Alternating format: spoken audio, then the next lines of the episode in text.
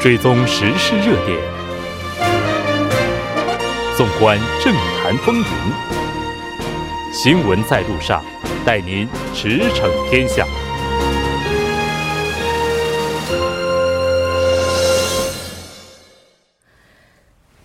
了解最新热点焦点，锁定调频一零点三新闻在路上。接下来的半个小时将为您带来此时此刻主要新闻聚焦分析以及数据有话说。广告过后马上回来。您的参与，我们的动力。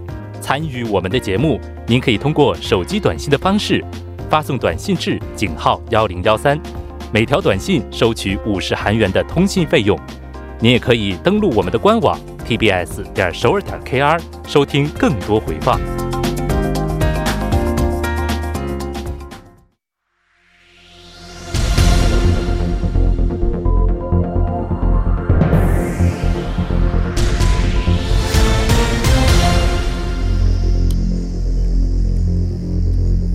此时此刻，主要新闻。接下来把时间交给新闻播报员司空宽叔，我们稍后再见。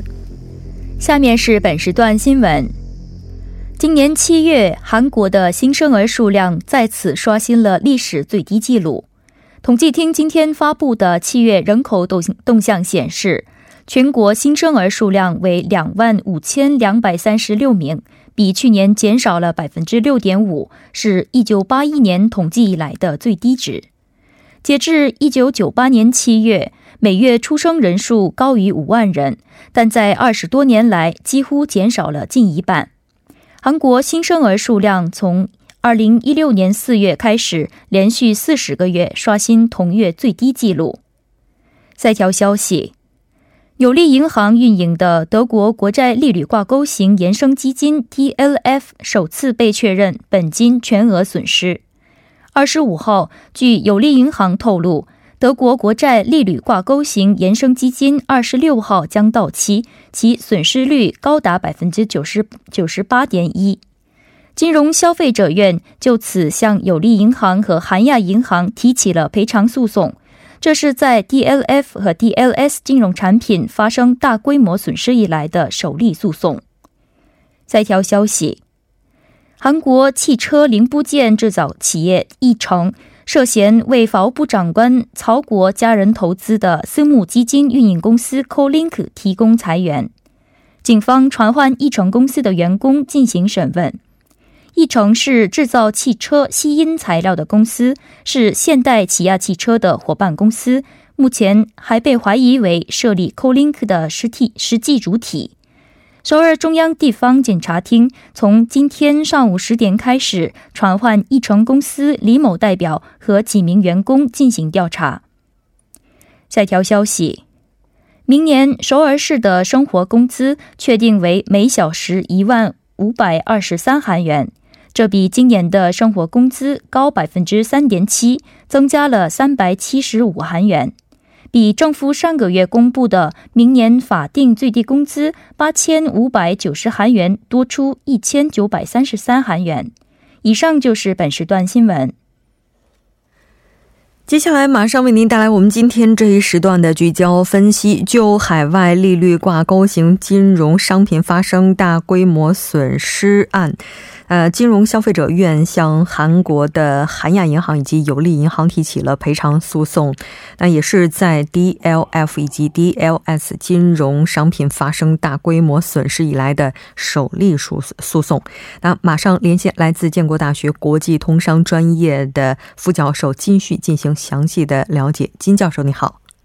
你好，主持人，听众朋友，晚上好。那我们看到这起诉讼呢，也是自事发以来的首例诉讼。首先，还是要请您先来为大家介绍一下我们今天提到的这两个 DLF 以及 DLS 这两个金融商品的概念。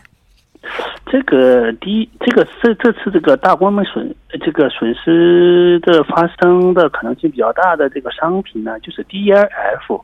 它是正确的名字是德国国债联动的这个金融衍生产品。那么这样子，DRF 有个 DRS，这个是两种金融产品。呃，我们银这个金融机构卖这个金融衍生产品呢，分两块，一个是 IB 是投资证券公司，CB 呢是商业银行。那么 IB 呢，它主要销售 DLS 啊，商业银行呢要收售 DLF。那么这这回出现的问题就是 DLF 部分啊，DLF 部分啊。那么这啊，对不起，DRS 部分，对不起，我说错了啊。呃，那么这一块，嗯，请稍等，教授，您能重新来整理一下吗？刚刚您提到说，DLS 和 DLF 它分别是由怎么样的这个银行机构来进行销售呢？嗯，是这样子，这个银行这一块，这个卖的这个是是 DRF，这个 IB 公司卖的是 DRS，嗯，是这样子，嗯。呃，那么这次发生的 DRF 这个事件呢，是它是一个低收益和高风险的金融衍生产品。那么它这个一个造成的这种这个损失这一部分呢，现在呢就是呃，主要呢这个风这个产品呢，它是随着它的利率的呃这个它根根据它的一个指数啊这个变化。如果指数这一块下调到一定的这个比例呢，就是随着零点一的比例的下调，它会呃本金会损失，那么进而造成呢这个这个到期的这一块的这个金融产品呢，它出现了损失，那么进而呢呃这个出现了这种呃诉讼问题。嗯，是的。呃，刚刚您提到说，一般商业银行它销售的是 DLF，也就是和德国十年期国债相挂钩联动的金融商品。那像这个金融投资机构，它主要销售的是 DLS。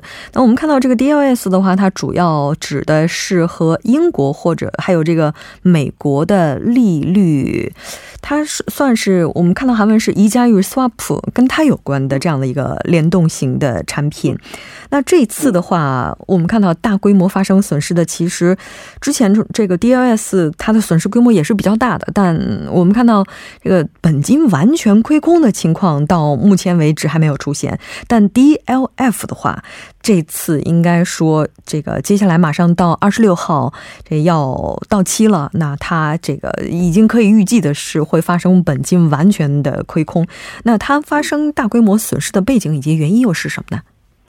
这个呢，根根据这个这么讲，第一个呢，就是银行商业银行卖这个低这低这个不良的这个金融产品有关系，因为实际上就像我们百货店卖金不良金融食品一样，银行呢也会呃，他没有考虑呃这样的问题，也高收呃这个。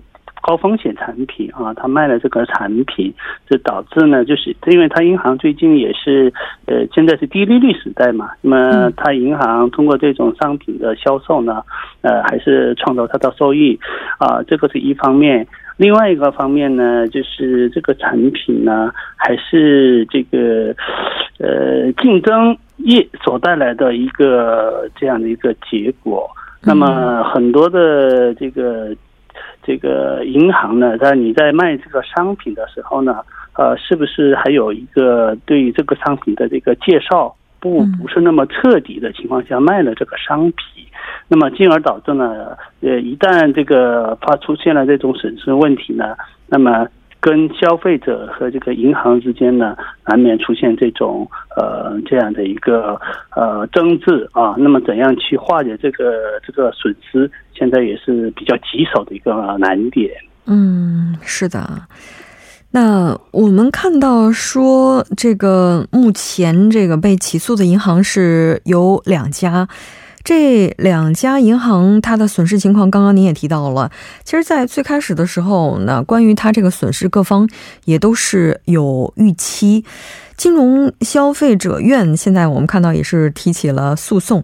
那它这个损失的具体的这个情况，教授您能简单介绍一下吗？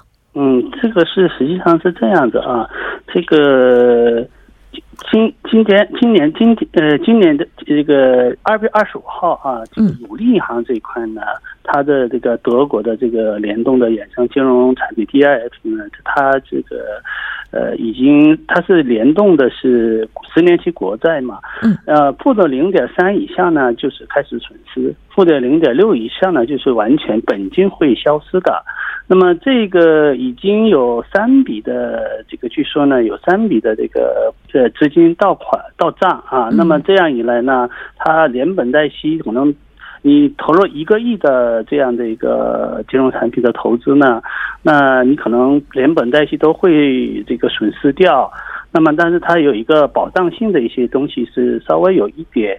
那么一亿投资的话，你就只能是这个，你可能到时候还呃，只能给你一百九十万韩币的这种补偿。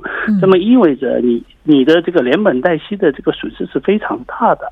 所以呢，这个永利银行的这个已经出现了这个问题，那么其他的消费者呢，这个也是非常担心，给其他的他们的这个以后到也陆续到期的这个金融产品，是不是也会发生这样的问题？嗯，呃，所以呢，这个出现了这个这个呃，像这个呃。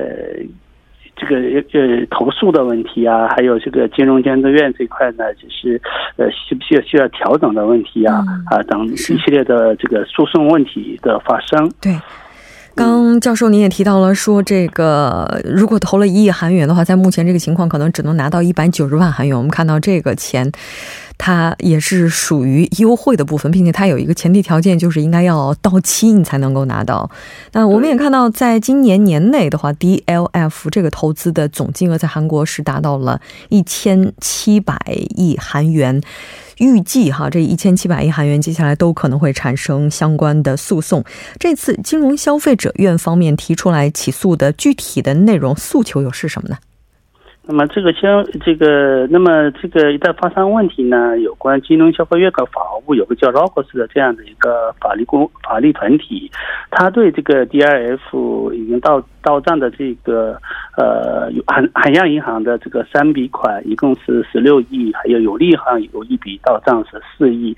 那么这个连本换带息已经这个出现了已经这样的问题，那么已经根据这个客户的要求呢。呃，有可能先去调整，然后呢，调整不了的话，呃，就是到这个韩国的中央地方法院提起诉讼，呃，来这个似似乎要这个要解决这个这样的一个赔偿问题。问题呢，现在是韩国的这个 DRF 这个个人投资者啊，我看了一个数据，这个投他这个一共三千六百五十四名。投资人去投资了，他的投资金额竟然达到七千三百二十六亿。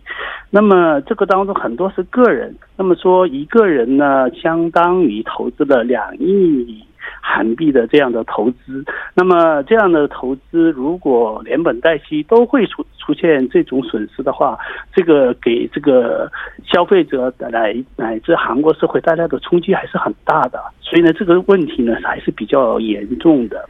是的，没错。那我们看到，其实有关这些投资的话，在最初就已经有可能会出现损失的苗头了。包括德国十年期国债，我们看到在今年三月份的时候，其实就已经出现了负利率。但韩国呢，是从今年五月份的时候开始销售。所以现在对于消费者、投资者来讲，哈，那他们也是就是对目前这个情况有着很多的不满。被起诉的这两家银行目前的表态又是怎样的呢？嗯，他们是还是一般的商业银行呢？在对这个问题呢，要求跟消费者一样，要求到那个金融监督院有一个这个金融协协调委员会，由他来去仲裁去调整，他是不是给他界定这个是过失是呃，因为他这个衍生金融产品有一个问题，就是一旦你加入呢，呃，有的时候呢有条款，你必你如果你这个呃风险问题是自担的。那么，但是呢，这个当中都有一个赔偿问题当中有一个不明显是不是呃跟这个银行之间的有一个争执的部分呢？你在这个讲这个是低收呃就高风险低收益的这个金融产品本身的时候，你是不是呃完全确定的明晰的呃？把这样的风险告诉了消费者，这是一点。然后呢，这个一旦发生这样的问题的时候，这个损失的界定啊，是商业银行自己是界定不了的。所以呢，只能到金融监督院有相关部门进行调整。如果调整不了的话，那么就到了最后一个法院的问题。目前呢，已经 D R F 相关的已经说这个呃，只要到金融监督院要求调整，就有已经有一百五十笔。那所以呢，这个调整呢，也是现在面临这样的问题。如果调整不了的话，就意味着去到法院。呃，提起诉讼，但是诉讼也是需要很长的一个时间，所以这个问题还是比较严重。而且呢，很多人购买这个商品的是六十五岁的高龄老老年人比较多一点，因为他也是老后资金嘛，所以呢，他的老后这个呃，他这个老年人的比重呢，竟然达到百分之三十七点六嘛。那么这些老年人是他的，他是也是他的命根子啊。对，所以呢，这个问题还是感觉上这个，呃，怎样去调整政府啊，还有个人呐，还有整个法院呢，这个介入的这个内容呢，我想呢，以后会有很大的一个隐患在里边。嗯，是的，但这一轮的话，金融消费者院胜诉的概率有多大呢？呃，胜诉的概率，以前有一个两千零九有个 Kiko 的一个类似的事件曾经发生过。其中呢有一个比例啊，两百院到呃有两百笔的诉讼案到最终法院，最终消费者胜诉只有二十三笔嘛，嗯，所以呢这个比例只有百分之十，稍微多一点。所以呢一旦这个发生这样的问题呢，你的责任是个人承担呢，还是呃银行承担呢？这个这个呢要就看这个。每一笔当时的界定的一个呃双方签署的这个合同条合同当时的一个这样的一个情况来界定的。嗯，那其他金融机构的 DLF 产品损失的情况又怎么样呢？就是后续的话，那应该说这个诉讼也可能会继续发生。那么不，现在不呃不是到这种情况，就是只有现在是韩亚银行和永利银行的四笔这个呃到账呃出现了这样纷争问题，当然隐患是还是有的。目前呢，这个 D I F 产品有利银行是最多是四千零一十二亿，海洋银行是三千八百七十六亿，呃呃国民银行是两百六十二亿。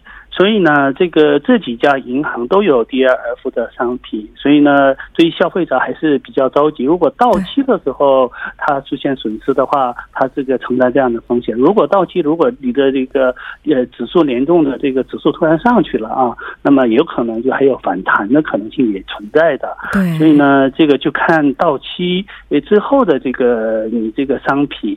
呃，这个连本带息怎么算的问题了？是。那我们看到现在金融消费者团体呢，也是表示对于在事态发生之前一直袖手旁观的金融当局，未来也考虑将会对他们发起诉讼。非常感谢金教授，我们再见。再见。嗯。接下来关注一下这一时段的路况、交通以及气象信息。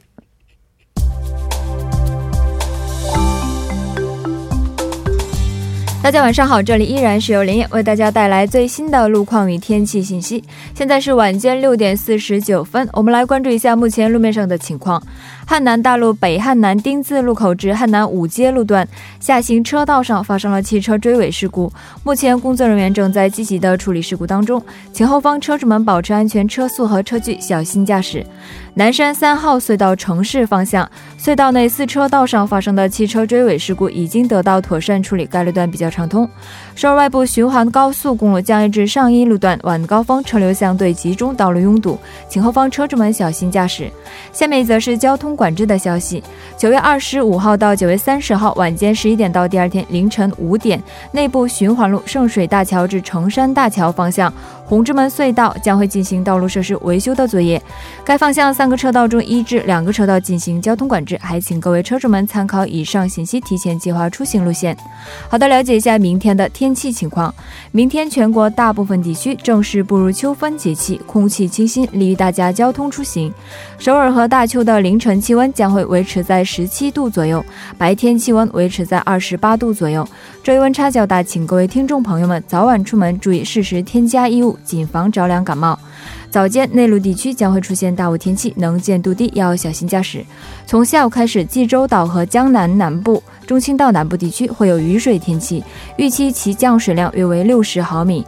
今天傍晚到夜间多云，最低气温二十度，最大相对湿度百分之七十五。明天白天晴间多云，最高气温二十七度，最小相对湿度百分之四十五。好的，以上就是这一时段的路况与天气信息，祝您出行平安，我们稍后再见。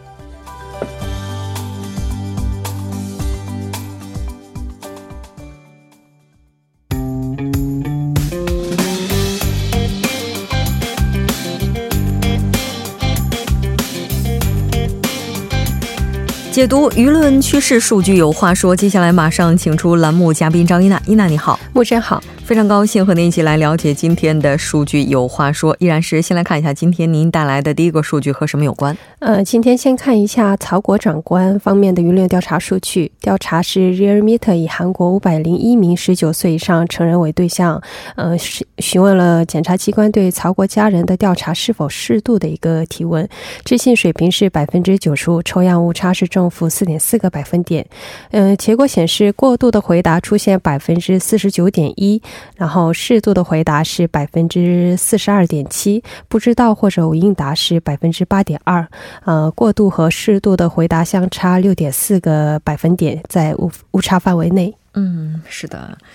那这个根据不同的地区以及人群，他们的回答情况又是怎样的呢？呃，过度的回答是在光州、全罗、经济、仁川、首尔。大邱、庆北四十多岁、五十多岁和三十多岁进步层、共同民主党支持层当中是出现占据多数的。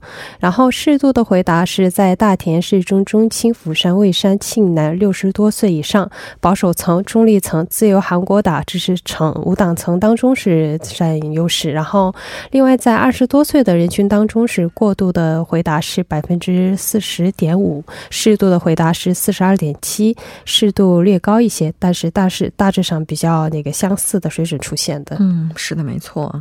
那对于曹国长官的话，自获得提名起有关其家人投资私募基金以及儿女资历造假等等各种质疑也是接连不断。